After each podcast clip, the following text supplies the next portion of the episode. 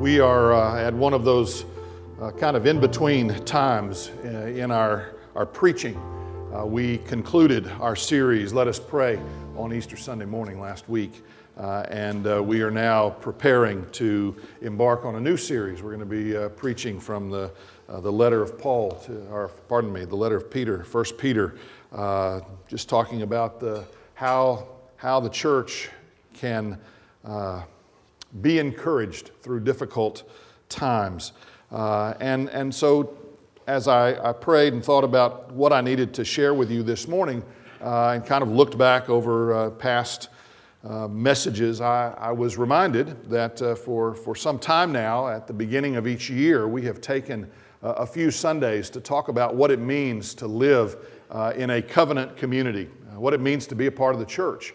Uh, and of course, we, uh, we kind of gave a three part outline to that, uh, well, to answer that question uh, that, um, that our involvement in this community uh, of faith uh, involves, first of all, our persistent participation, which means we come to church. and, and I just want you to look around you. Look around at all the empty chairs in the auditorium. Um, there is no reason, all right, that all these chairs shouldn't be full this morning. And again, I, I, know I'm preaching to those of you that are here, I'm preaching to those of you that are watching uh, from home. Uh, there are really no reasons why this auditorium should not be full of people. We had, we had more than 210 people in our communion service two weeks ago. Uh, in anticipation of what that might mean for our Easter Sunday service, we got in here and we actually put out additional seats. Uh, we've got more seats in the auditorium today than we've had in here uh, for quite some time. And let me just kind of share with you what uh, the pandemic uh, has, has done as far as our attendance. Before uh, the, the pandemic, we were running around 300, between 300 and 320 people each Sunday morning. Uh, currently, we average about 130. Um, there are many people who have not yet decided to come back to church, and others who have decided to come back that just haven't made up their minds to really commit themselves to being here each uh, and every week. And I want to encourage you to do both. I want to encourage you, if you've not yet come back, come back. You can wear your mask if you need to. There are still some who wear their mask each and every Sunday, and, and uh, that is quite all right with us. Uh, but come back to church. And then once you come back to church, commit to being here faithfully, weekend and week out. Let me tell you, when you're not here, this congregation suffers. Uh, we need you. We need your presence. We, we need you to be here to encourage us. You need to be here so that we can encourage you. So that's one of the things that we have often talked about uh, at the beginning of a new year this fact that we need to be here gathered uh, in the name uh, of Jesus. We've also talked about the fact that we need to each determine to be involved in some sacrificial service. Uh, and I would just say to you today, without going into great detail, uh, God has gifted you. If you are a Christian this morning, God has gifted you. Uh, and, and you have abilities, talents, uh, gifts that need to be employed uh, in the ministry of this church. And it will demand a sacrifice on your part. Um, you know, we ask our Sunday school teachers to be sure that they're here a little early uh, for Sunday school so that as our, our people arrive, especially our children, they, they arrive to classrooms where they are welcomed, greeted by a teacher that already has something prepared for them to do. Uh, service within the church demands a sacrifice. And yet, I believe that, uh, that true satisfaction comes to those who are willing to make uh, that sacrifice uh, in their service to the church. The third area that we often talk about uh, is financial faithfulness. And, uh, and that's, the, that's what I want to talk to you about today. Uh, you know, we are blessed. Uh, our giving has not decreased uh, in proportion to our attendance, and I'm very thankful that it hasn't. Uh, we have declined in our giving, there's no question about that. but we have not declined to the extent that our attendance has declined. And so, for each of you who have continued to give faithfully through this pandemic, I just want to say again this morning, I'm so thankful for you. So thankful for your faithfulness in this area. But I also am here this morning because I want to encourage faithfulness in those perhaps who have not made that commitment uh, to give financially. And, and you know, here's the, here's the thing that I, I guess I would really like to say this morning. I believe that one of the primary hindrances to financial faithfulness is fear. The very thing that we've been singing about all morning that should not exist in the Christian heart. Uh, we can live out what we believe because God has made us promises. We do live in a day of doubt and fear, do we not? We do. But we also live in a day, at least for the church, we have that one foundation Jesus Christ.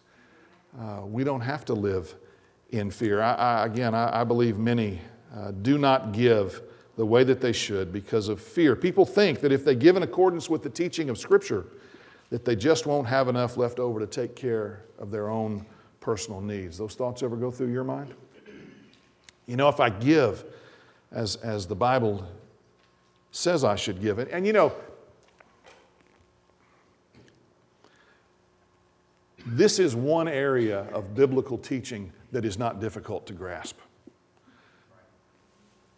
Over and over and over again, and it's amazing to me uh, throughout the, the course of this last week as I looked through the scripture, uh, there is so much that we have been instructed, given uh, in relationship to the way that we should handle the money that God entrusts to us. This is not an area where we should be the least bit foggy about what we should do. It, it's, it's so clear. Uh, anyone can understand it. Uh, and again, as Neil shared a moment ago, belief is far more than simple intellectual understanding. Uh, it, it, extends beyond that. It, it, means living in light of what we know to be true. And, and the sad reality is, is that many in the church simply choose not to live uh, in accordance with what we know to be true concerning how we are to, to give in support of our church. So I want to read to you this morning uh, and this is not the text that I'm going to be preaching from. If you want to turn to 1 Corinthians chapter 16, I'm going to, we're going to be looking at verse 2. That's the text I'm going to deal with. But I want to read what Jesus said to the fearful people of his day. You know, people have always been fearful, right? There has always been a fear, even within the people of God, to live in light of what they have come to take possession of. All right? God has given us new life in Jesus Christ.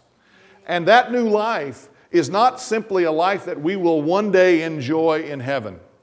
You know, I think that many Christians get that idea that, that my salvation is something that took place in my past and, and has significant ramifications for my future. I'm, I'm now forgiven and I have a place in heaven, and one day when I die, I will go to live with the Lord forever. But let me tell you, our salvation is all about what goes on right now. God has called us to live a life that is in keeping with what He has revealed to us in Scripture.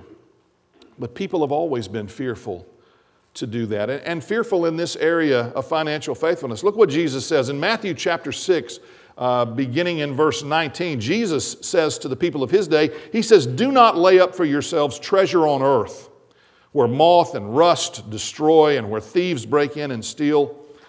But lay up for yourselves treasures in heaven, where neither moth or rust destroys and where the thieves do not break in and steal. For where your treasure is, there your heart will be also.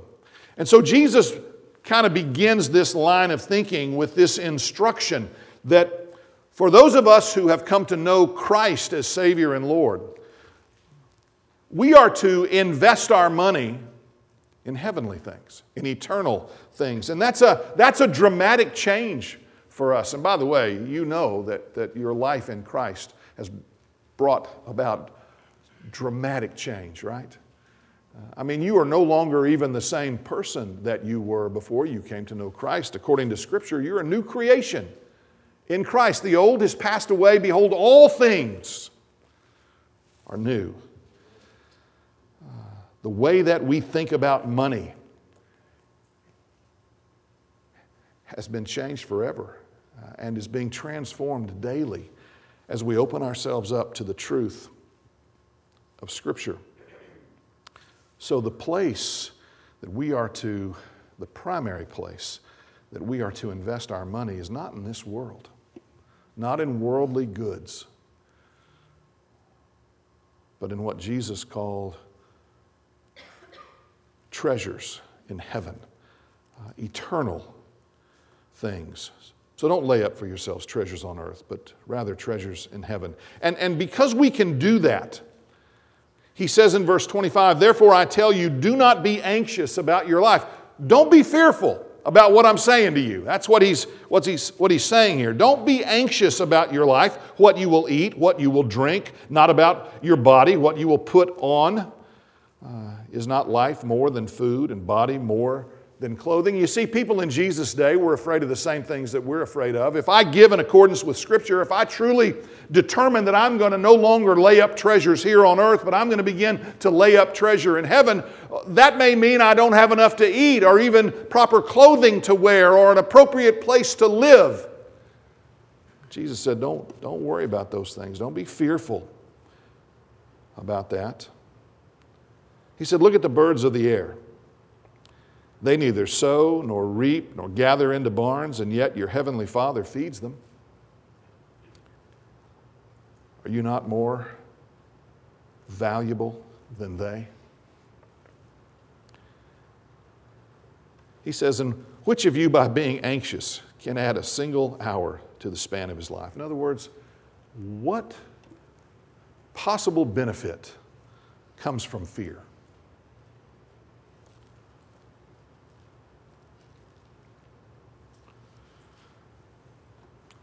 Why are you anxious about clothing? Consider the lilies of the field, how they grow. They neither toil nor spin. Yet I tell you, even Solomon in all his glory was not arrayed like one of these.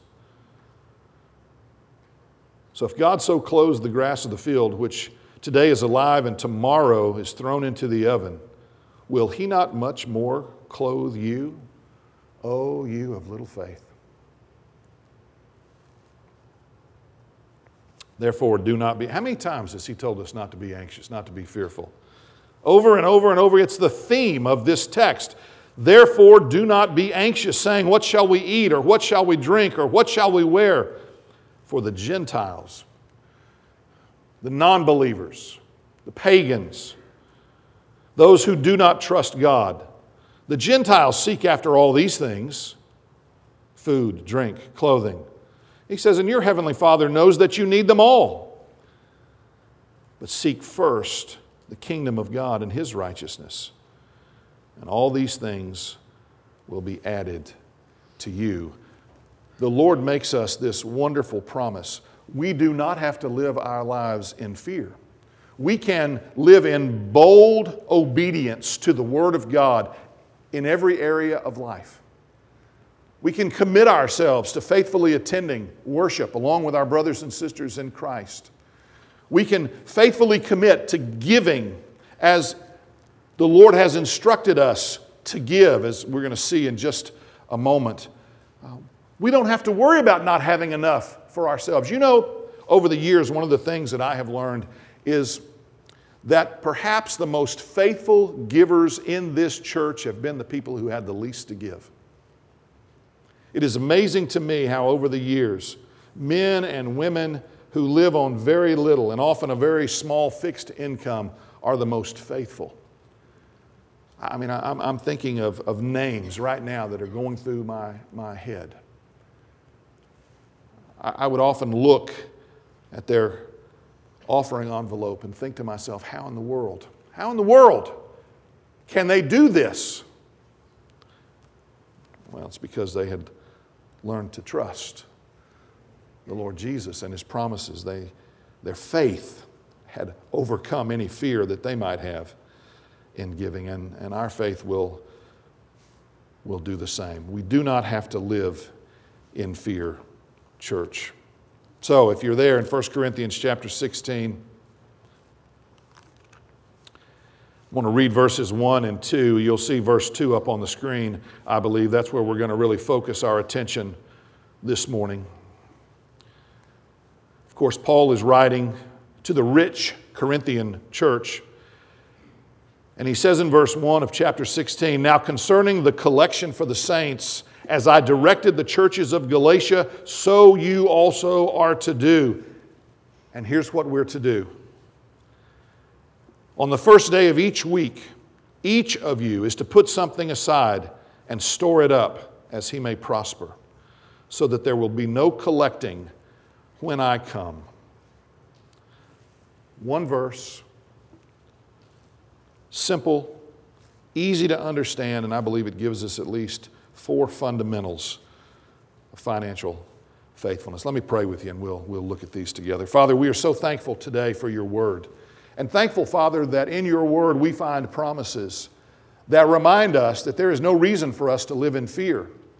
Uh, again, we can live lives of bold obedience, bold, committed faithfulness.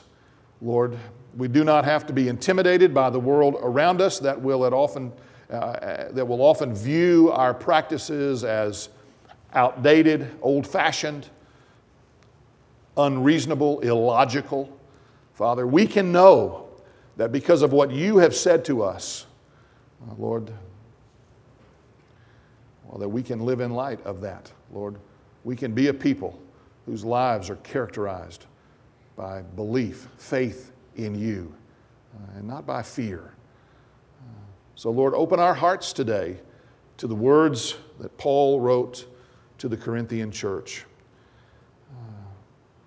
And Lord, I pray uh, that even for those of us who might believe uh, that we are giving in full accordance to your word, that you might, you might speak some word to our heart today. Show us what more there is for us to do, what more we can do.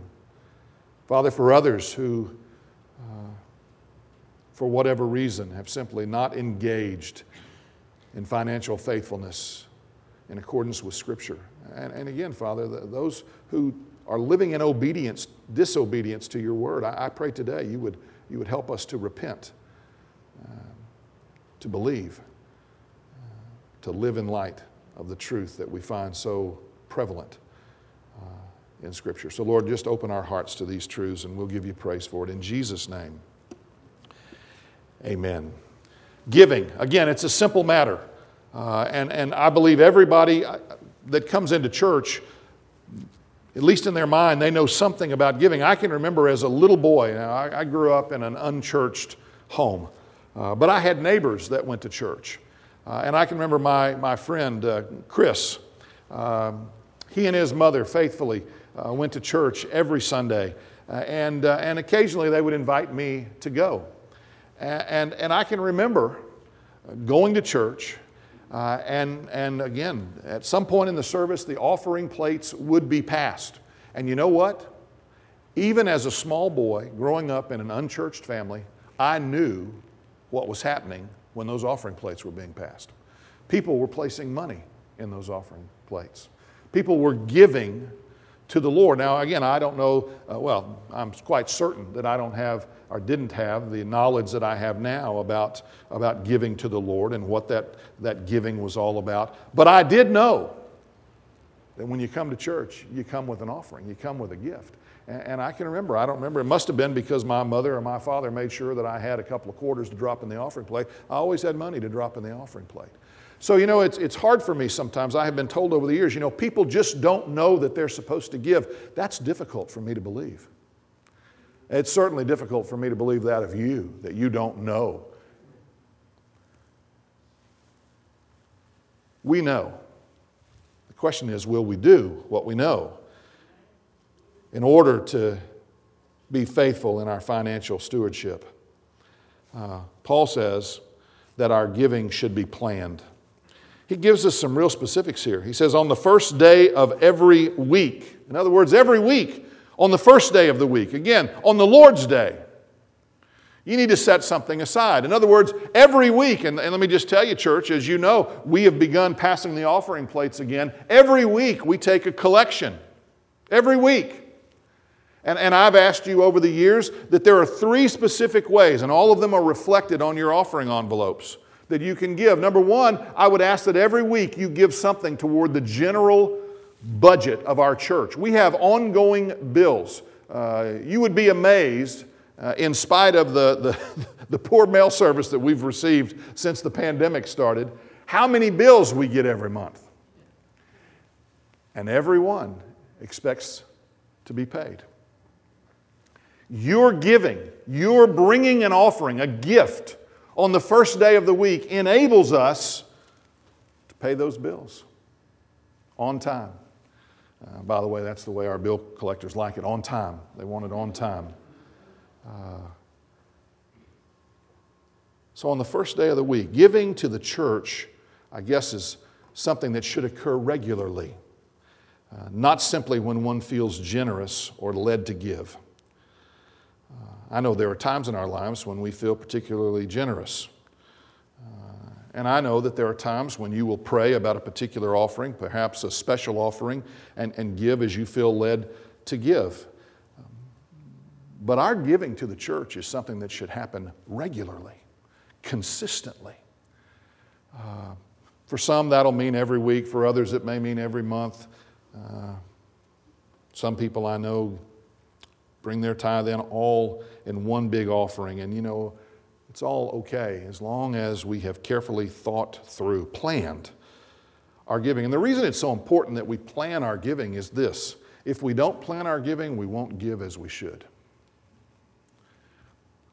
One of the things that I know to be true, and I can say with absolute certainty, the reason that our giving is down is because our attendance is down. People give when they come to church, much more than when they don't come to church. And now that's a, that's a broad generalization, I will admit, and some people fall outside of that. There are exceptions to that. Some people give in spite of the fact that they can't be here. I, I mentioned some of these little ladies and men who live on fixed incomes who are no longer able to come to church, but they faithfully send those tithe checks or deliver them to the church. But in general, when people do not come to church, when they do not gather with their brothers and sisters, they don't give the way that they should. That's why it's so important that we come back to church.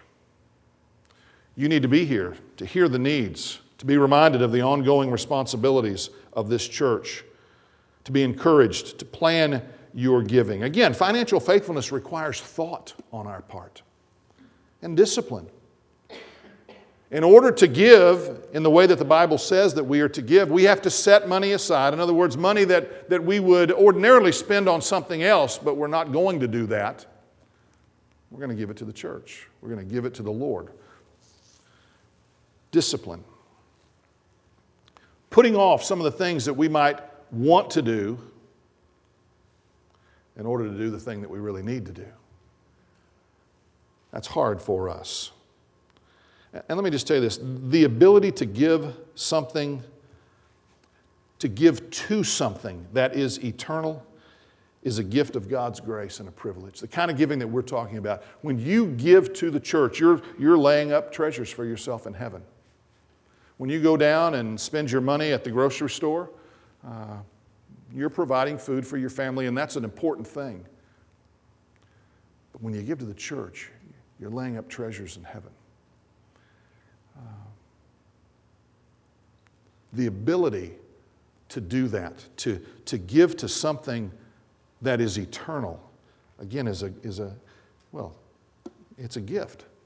It's a privilege. And therefore, Paul says in 2 Corinthians chapter 8, verse 7, that we should excel in this grace also. Uh, again, as we seek to live this life that God has given us in obedience to Him, uh, we want to be faithful in every area. We want to come to church. We want to serve, and, and we should want to give. We should delight in our giving. So, if you want to give in accordance with God's word, if you want to give faithfully, you have to plan your giving. Think about it. Discipline yourself to do it. And then you should also realize that your giving is a, is, is a partnership. The reality is, for any one of us, even, even the family, if I could designate a family that gives more to this church than anybody else in a given year, it, if it was just one of us giving, there would not be nearly enough to meet the needs of this church. But in partnership, together, we meet the needs of the church. Financial faithfulness involves every Christian. Look at what, what Paul says there. On the first day of every week, each of you put something aside, store it up. Financial faithfulness involves every Christian, each of you, each and every one of you. No one is exempted from this responsibility to give, and no one is prohibited from giving. You know, I mean, there are several times in Scripture where, where people were, to a certain degree, hindered or prohibited from giving, and, and they, they begged for the opportunity to give. Let me tell you, giving is for everyone in the church. The blessings that come to those who give are for everyone in the church, not just for the wealthy who can give great sums of money, they're for everyone. No one's prohibited from giving, no one exempted from giving. And Paul says this about our giving he says that it reveals the sincerity of our love. Now, think about that for a moment. It is the love that we have for one another that reveals the genuineness of our faith, right? That we are truly Christ's disciples. Isn't that what he said? And Paul says that our giving reflects the genuineness of our love. Do I really love the Lord? Then I'll give. Do I really love my brothers and sisters in Christ, my neighbor as myself? It'll be reflected in my giving. We give in partnership. Paul also testifies that personal circumstances should not be used as an excuse. Now, again, we'll have ups and downs throughout our life as far as our financial situation. And, and the Bible certainly understands and, and reflects that reality. Uh, and our giving may fluctuate through those times of up and down in the Bible. But according to what I read in Scripture, there is no set of circumstances that would excuse me from not giving. Uh, I was told a story very early on in my time here at Calvary Hill of a man who started a business. He was a member of this church, and he and his wife uh, had saved some money and they invested that money in this small business and they began to work and to try to try to build that business. And, and, and in those days when they were struggling and, and really what we would consider poor they were one of the most faithful families in this church as far as their giving. Week in and week out regardless of what you know what had happened they, they brought their tithe. Over time this man's business grew into a very wealthy thing and you know what happened? He quit giving. And when he was asked why he no longer gave as he had once given, he said, Oh, I can't afford to give like that anymore.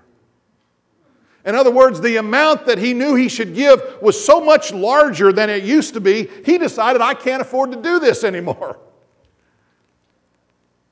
Again, that's not the way we should think. Our personal circumstances should not determine whether or not we give. Paul writes in 2 Corinthians chapter 8 of the churches of Macedonia. This is one of those cases where poor people who thought they were going to be left out of this offering that was being collected for the poor saints in Jerusalem begged to take part in the offering. They didn't want to be left out. They wanted to be involved. They loved those brothers and sisters in, in Jerusalem. And this is what he says of the churches in Macedonia. He said, Their deep poverty abounded in the riches of their generosity. Now, that doesn't even make sense to us, does it? Their deep poverty abounded in their riches, in the riches of their generosity. He says, For I bear witness that according to their ability, yes, and beyond their ability, they were freely willing. Let me tell you something about the churches in Macedonia. The area of Macedonia had experienced years of civil war. And it had taken such a toll on the land that the emperor declared that area of the world to be a depleted area, and he said, We're no longer going to collect taxes from them. Now, this is a pagan emperor who was showing mercy on these poor Macedonians because they were so poor, he said they, they don't have any money to give us in taxes. And yet, those very people gave, not only according to their ability, but beyond their ability, to the offering that was being given to the church in Jerusalem. Our personal circumstances are not an excuse for us not to give. Later in that same passage, Paul stresses that grace giving is a shared responsibility and that it's mutually beneficial. And what he basically says is this when God entrusts me with an abundance, I am to help to meet the needs of others. Matter of fact, that's why God has entrusted me with an abundance.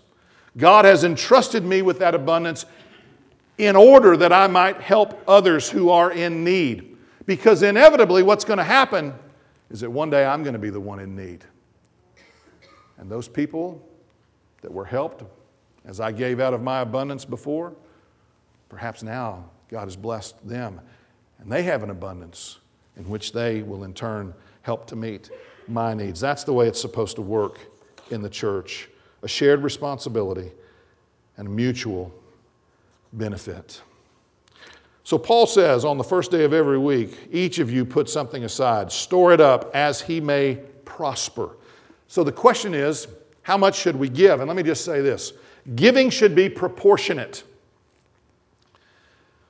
Store it up as he may prosper. Those words, store it up, again, I mentioned it a moment ago, means don't spend it.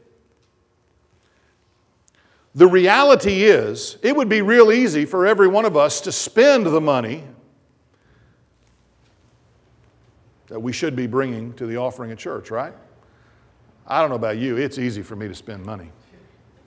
And it's fun to spend money. I like to spend money. It would be real easy for me to spend the money that I should bring to the church. And, and you, you realize this a little bit when you skip a week and then you double up your tithe the next week. Ooh, that's a big check. Bigger than I'm used to writing we realize how easy it is just to spend that money rather than to, to give it. So those words, store it up, mean don't spend it. mean save it for the offering plate. So the question is, how much should we save? How much should we give? And again, notice that there's no specific amount mentioned. Only that one should give, that your giving should be determined as he may prosper.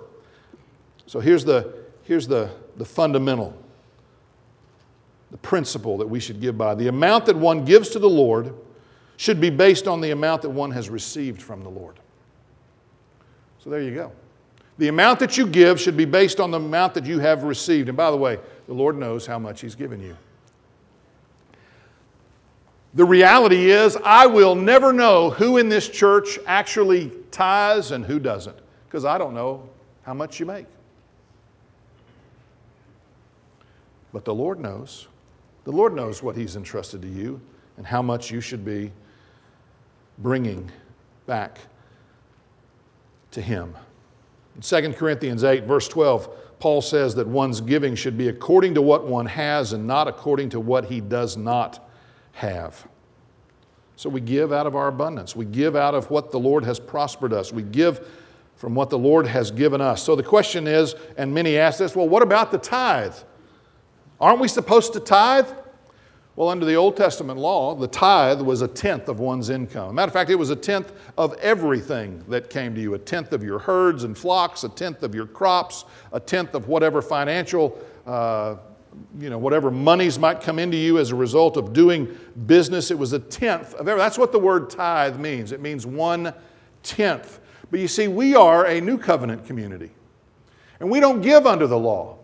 We give under grace. Paul refers to our giving as grace giving, to a grace in which we are to excel.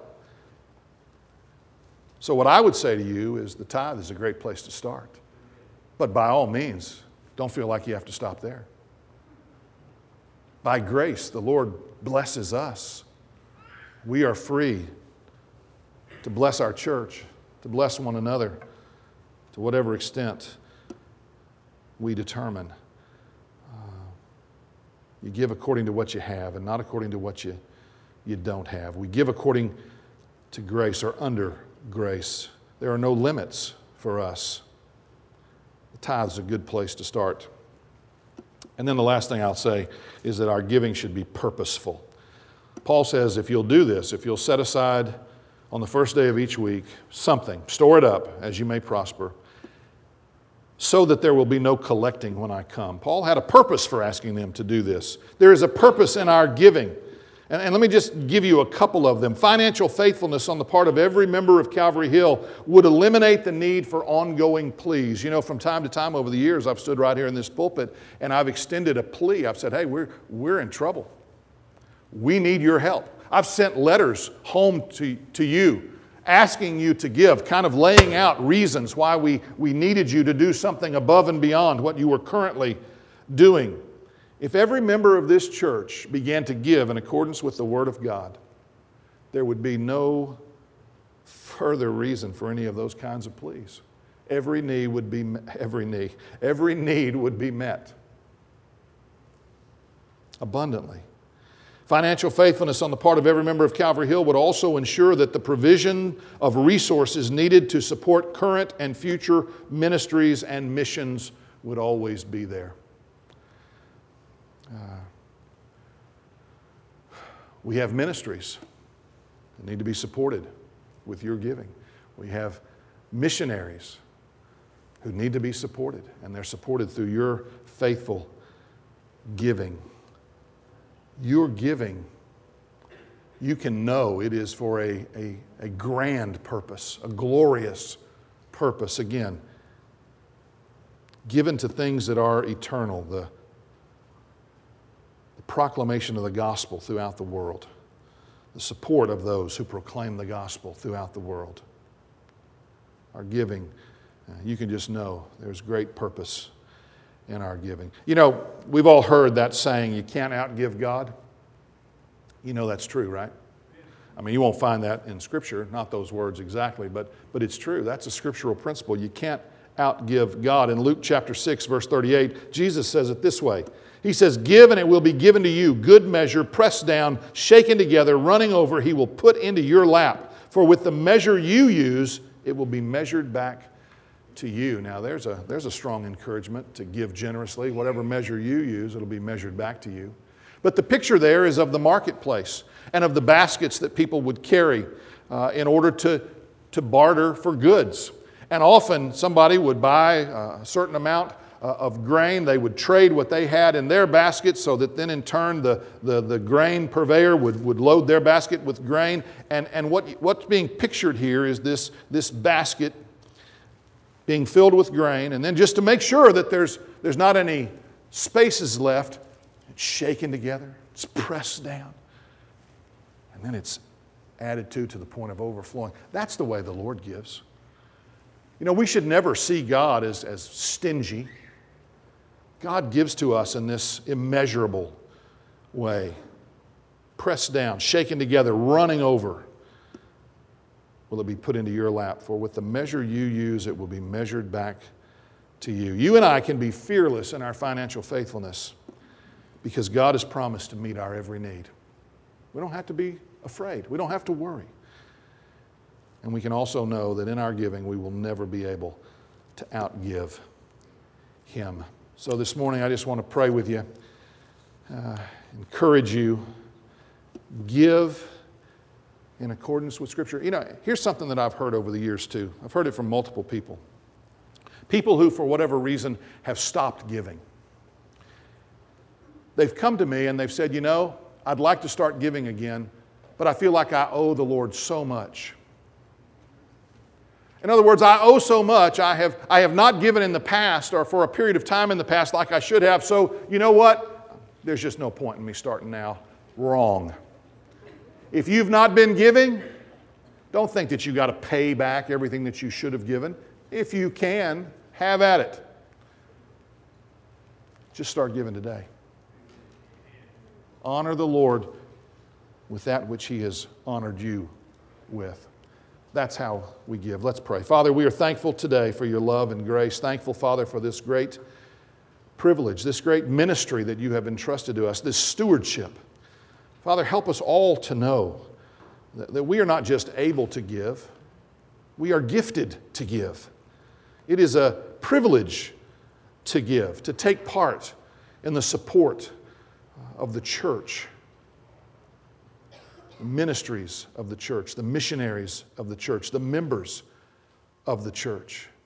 And Lord, to know that one day when it comes our time to be in need, because of financial faithfulness, the funds that will be there to help us will indeed be there.